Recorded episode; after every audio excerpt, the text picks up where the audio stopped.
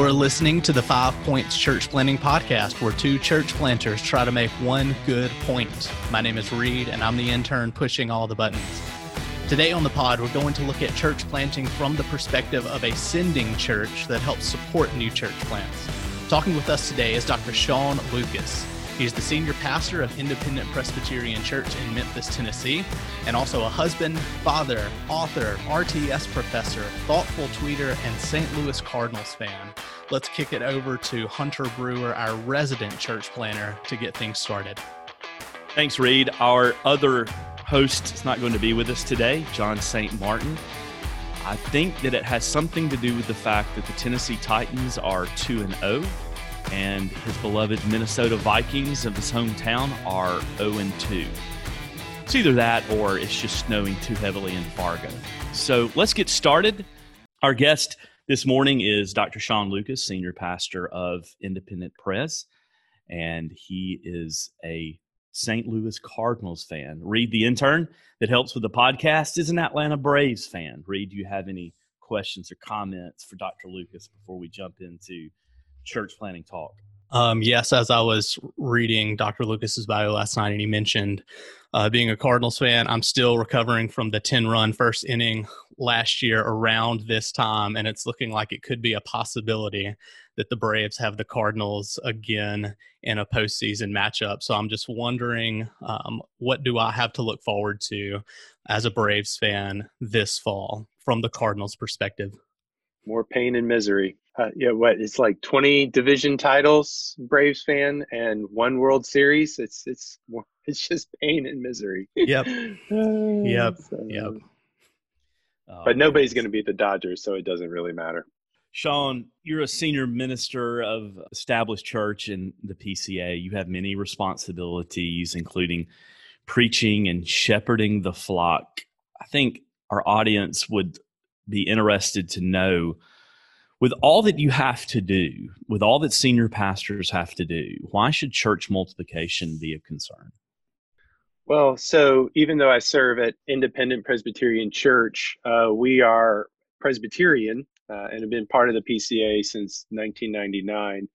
Uh, and so that means then it's not just simply our own discrete church that we as elders have to give care to, but the church generally, when called thereunto, as the Book of Church Order has it, uh, which means then that within our presbytery, uh, when our churches prosper, uh, then then we prosper as a congregation, um, but also that uh, you know the, that presbyteries need to grow and need to multiply um, because ultimately we long to see uh, new churches started and those churches full. Uh, so just from kind of a senior pastor of a congregation seat, uh, church multiplication is important because of the the continued reach of a presbytery but we also believe in the ordinary means of grace. Uh, i grew up in an independent baptist uh, context where we would go to uh, apartment complexes and knock on doors or we'd go into a trailer park and knock on doors uh, and try to evangelize um, and that's important and that's good. Uh, wouldn't want to to denigrate that but uh, if someone in one of those situations professes their faith, like how do you actually form them as disciples? How do you know what does the rest of the Christian life look like? Uh, you know, as as Presbyterians, we believe in the ordinary means of grace, and so the preaching of the word is the means of evangelism, uh, but also the context of discipleship. Well, where does the means of grace happen? Where where are they offered? Well, in the context of a local church, and so it's another reason why, as as Presbyterians, we believe in church multiplication uh, is because church planting really is the best means of evangelism. And so, both of those reasons, uh, the growth of a presbytery uh, and uh, evangelism and discipleship in the context of the ordinary means of grace, is why, uh, as a senior pastor of a Presbyterian church, I'm, I'm firmly, uh, I have a deep belief in church multiplication. there's one more kind of more personal reality, and that's um, I, I, recognize that my kids may not end up coming back to Memphis, Tennessee. Uh, they may end up in you know Baton Rouge or New Orleans or Jackson, Mississippi or Little Rock or uh, other places besides. And we need to have uh, not just one PCA church in those cities, but multiple uh, PCA churches in those cities and the surrounding environs uh, so that uh, when my kids move to those places to get a job, they have a church right there. Uh, and they, they can live with their families uh, and they have their choice of churches and they're going to hear the word of God preached. Uh, and so that's another very personal reason uh, as I want to make sure that our my kids and our other covenant kids, when they go throughout the country, there's a solid Bible believing, means of grace oriented Reformed Presbyterian church for them to go to. Sean, you were inter- instrumental in helping form a church planting network. How does one persuade ruling elders, even fellow teaching elders, staff, congregants in the pew who often think that there are churches everywhere, that this is crucial, that this is critical, that this is important? Yeah. Well, so when we started the Mid South Church Planting Network in 2013, uh, one of the points that I made to our leadership was it's great to evangelize overseas uh, and plant churches overseas, but if we lose our own children and grandchildren uh, because there are not solid Bible believing Reformed churches, then like, what are we doing? I mean, our first priority really needs to be our, to our own Jer- Jerusalem and Samaria. Uh, and that was persuasive for our, our folks. Uh, again, because uh, in Hattiesburg, um, while a lot of our students, our Covenant kids, stayed home, a lot of them went elsewhere around the country uh, and didn't always have a, a, a, solid church option for them in the city they were moving to. Um, here in Memphis, um, you know, a city of 1.4 million people in the metropolitan area, uh, and uh, uh, until Trinity Church particularizes, we have six PCA churches on the Tennessee side, uh, and then three on the Mississippi side. So nine PCA churches for 1.4 million people. Uh, when you compare that to Birmingham, that has over 20, or Nashville, that has over 20, even Jackson, Mississippi, that has uh, 20 to 22.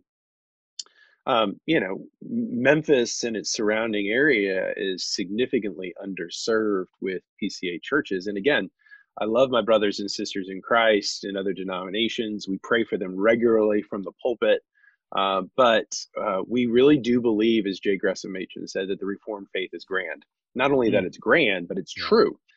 What impact does church planting, uh, or excuse me, what impact does participating in church planting have on the supporting or sending church? What is the net result of a gospel centered church that helps to plant other churches? Well, one of the, the very sweet things when we have uh, a good working relationship with our presbyteries MNA and with uh, a local church planter uh, is our folks feel invested. We regularly pray. Uh, we send folks to be part of the original group. Um, we are uh, trying to figure out ways to support. You know, here at IPC, we have a mission house that's available to to lodge a church planter as he's trying to orient himself to the area. Um, there's just there's multiple touch points, but but also it helps people understand that mission isn't something that's over there uh, across the oceans. Like mission is right here uh, in the greater Memphis area or whatever the the area you might find yourself in. I mean, you know, people don't fully recognize uh, how diverse a city like Memphis is or how diverse a city like St. Louis is. Um, St. Louis, when we lived there, was a relocation center uh, for asylum seekers. Uh, so the government, the federal government would actually locate asylum seekers. So we had Ghanaians, Ukrainians. I mean, just a remarkable diversity in St. Louis. And it's the same thing here. Uh, there's there's Kenyan Presbyterians uh, that actually worship in South Memphis. Uh, within two miles of my church, there are 20,000 Chinese. Mm. Um, and so uh, mission isn't something overseas where we go to them, it's everyone to everywhere, which means that, yeah, we need to support international missions. That's a distinctive, particularly the PCA, being obedient to the Great Commission and going overseas. Uh, but being obedient to the Great Commission is being obedient to the Great Commission where we are. And again, that goes back then how do we how are we obedient to the great commission? How do we evangelize? Well through the means of grace which means we need churches and we need the preaching of god's word which means we need church planting. So it helps us stay engaged uh, with what god is doing uh, as he's on mission in memphis uh, and in our in our region uh, to be involved in church planting. Yeah, Sean. So for those that are listening, Independent has been a help to the church that I'm planting, Trinity Church PCA, and there are several families that have come from Independent to be a part of our core group. And the connectionalism is a beautiful thing. In fact, yesterday, Sean, a lady from your congregation came to the square in Collierville to go shopping. I, I don't know her that well at all. And she stuck her head inside our office door and said, Oh, I'm so excited to see what you're doing. I heard about your new office on social media. I just wanted to say hello and know that I'm praying for you. Mm. And that's a beautiful thing as a church planter to know that you have a church in your in your metro area that cares about you, that's praying for you, that is standing firm with you, that is there if you need help.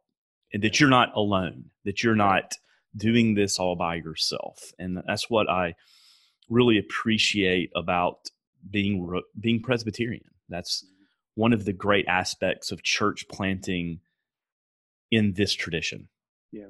Well, and it, it, makes you wonder why so many of our church planters feel alone because of our tradition, right? I mean, what is it about established churches uh, where uh, we don't think in those terms of not just financial support, but sending people and praying regularly for our plants? And, you know, like I prayed for you a couple weeks ago and about your office space um, you know, people who from uh, live in Collierville who go to IPC should be sticking their head in and saying, "Hey, we're praying for you." I mean that that's what it should be.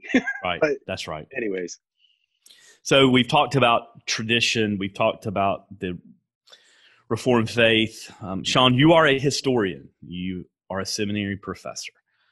So this is a little. This is a question that's a little outside the norm, but what non-biblical figure in history stands out in excuse me stands out in your mind in terms of planting churches? Well, that, that's it was that's an interesting question. I've been kind of rolling this over in my head because, um, particularly since the 1800s, we've uh, when you think about the missionary movement, um, there there's been far more focus on Bible translation, upon evangelization, um, than discrete planting of churches. Um, so, like for example, a, you know David Brainerd, uh, missionary to the Indians, uh, never was able to gather a group for worship. You know, yeah. um, you know, and so it's it's just an it's just an interesting question when you think of it. Uh, certainly, Jonathan Edwards uh, would be an example of someone who, when he went to Stockbridge, uh, had an both an English speaking congregation and an Indian congregation, a Native American congregation of Mohicans and Mohawks uh, that he preached to regularly, um, and was a, a, a, strong supporter of, of Indian missions, of uh, of evangelizing the West, uh, and that's that's really been part of Presbyterian history in general. Um, you know, it, it ends up being one of the the dividing points between the old school and the new school in the 19th century in the Presbyterian church tradition um, the whole issue of the, the plan of union in 1801 that brings together Presbyterians and Congregationalists, so that as uh, people move to the the what was then the old Northwest, Western New York, Ohio, Indiana, Illinois, um, uh, they they could start churches and find pulpit supply from either a Presbyterian minister or Congregational minister, uh, and over half of the new school would end up being supported financially by the American Board of Commissioners for Home Missions uh, which plays an interesting role in the old school new school uh, division. So you know, there's there's been this long history of church planting uh, in our tradition, but there's not a uh, a notable figure doesn't come to mind. One that I'm actually going to talk about today this afternoon. Uh, I am teaching American Presbyterians right now for RTS. Um, is uh, Archibald Alexander, uh, when he was the pastor of Third Presbyterian Church in Philadelphia, what's commonly called Old Pine Church. Um, he formed uh, a, a, a, church planting society called the Philadelphia Evangelical Society. Uh, and the the first church planter he recruits uh, was uh, a man named John Gloucester, who was an African American slave uh, who was owned by a Presbyterian evangelist uh, named Gideon Blackburn. Uh, Blackburn agrees to release Gloucester um, to come to Philadelphia to plant the first African Presbyterian church. That was the name of the church in 1807. Uh, sadly, Blackburn did not release Gloucester's family, uh, and Gloucester had to raise $1,500 to buy their freedom. Uh, but but that first um, mission church to free blacks in Philadelphia uh, was started through the impetus of Archibald Alexander, who would be the, the founder of Princeton Seminary and a, a key figure in our tradition. So that would be at least one person that comes immediately to mind. Yeah, Sean Gideon Gideon Blackwell planted the first Presbyterian church in Alabama in, oh, okay. in, in the Huntsville area, and he also planted the first Presbyterian church of Nashville and he was a very colorful character, for lack of a better description. He almost started a war between the the Creek Nation and the United States over whiskey. Um, yeah. So it sounds like him.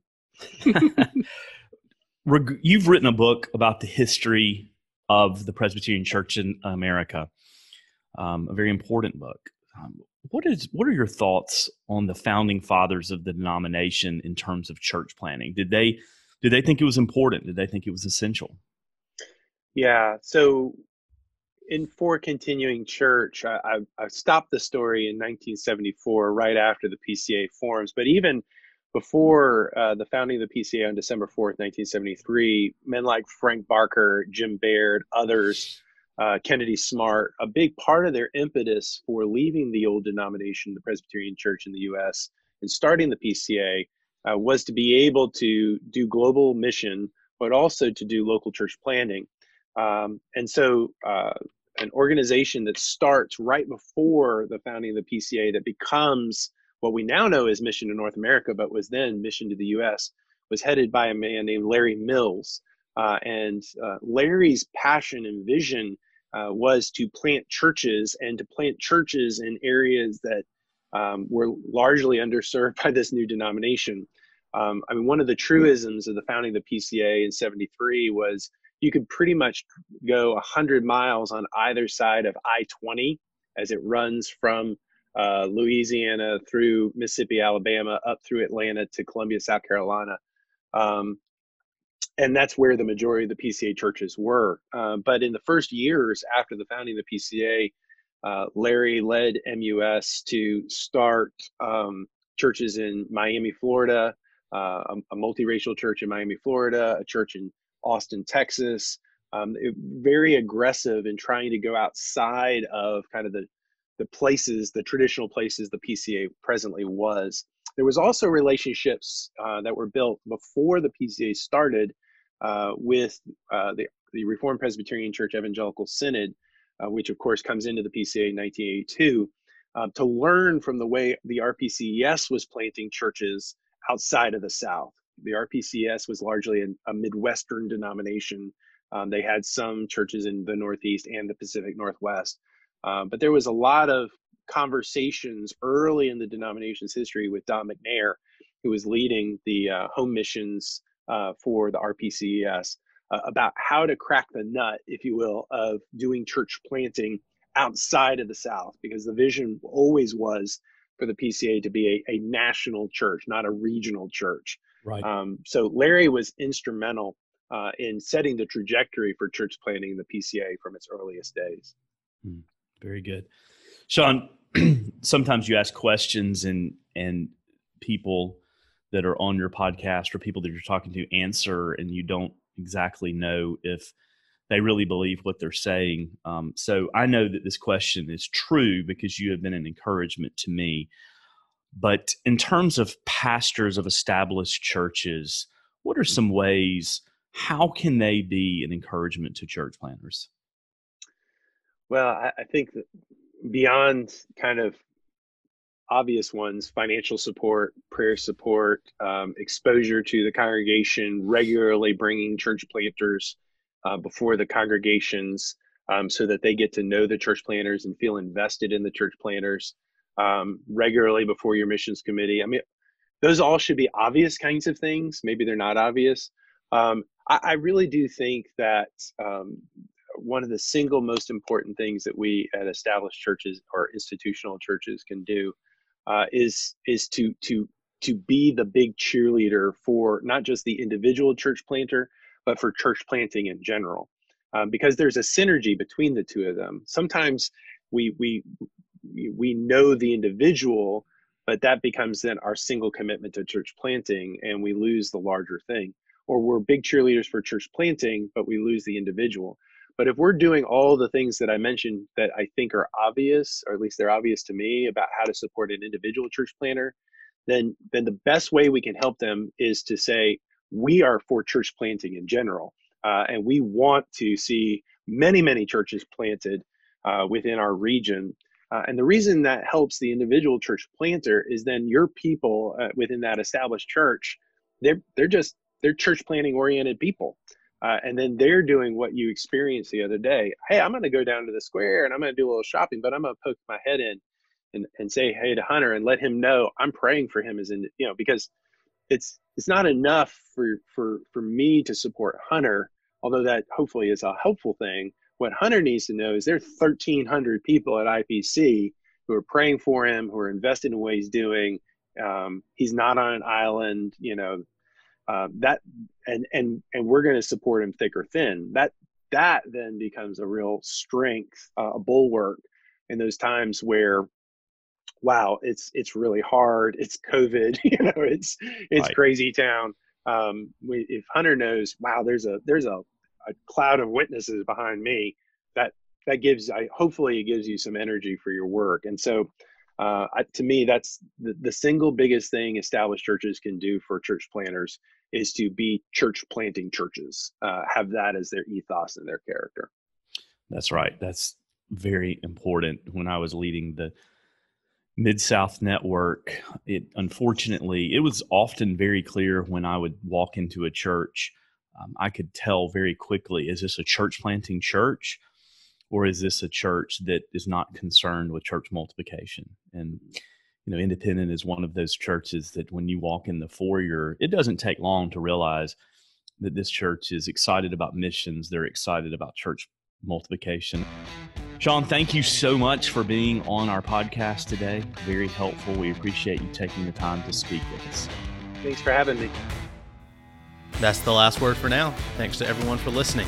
You can reach us with comments or questions on Twitter and Facebook at Five Points Planting or by email at five points church planting at gmail.com. That's the number five. See y'all next week.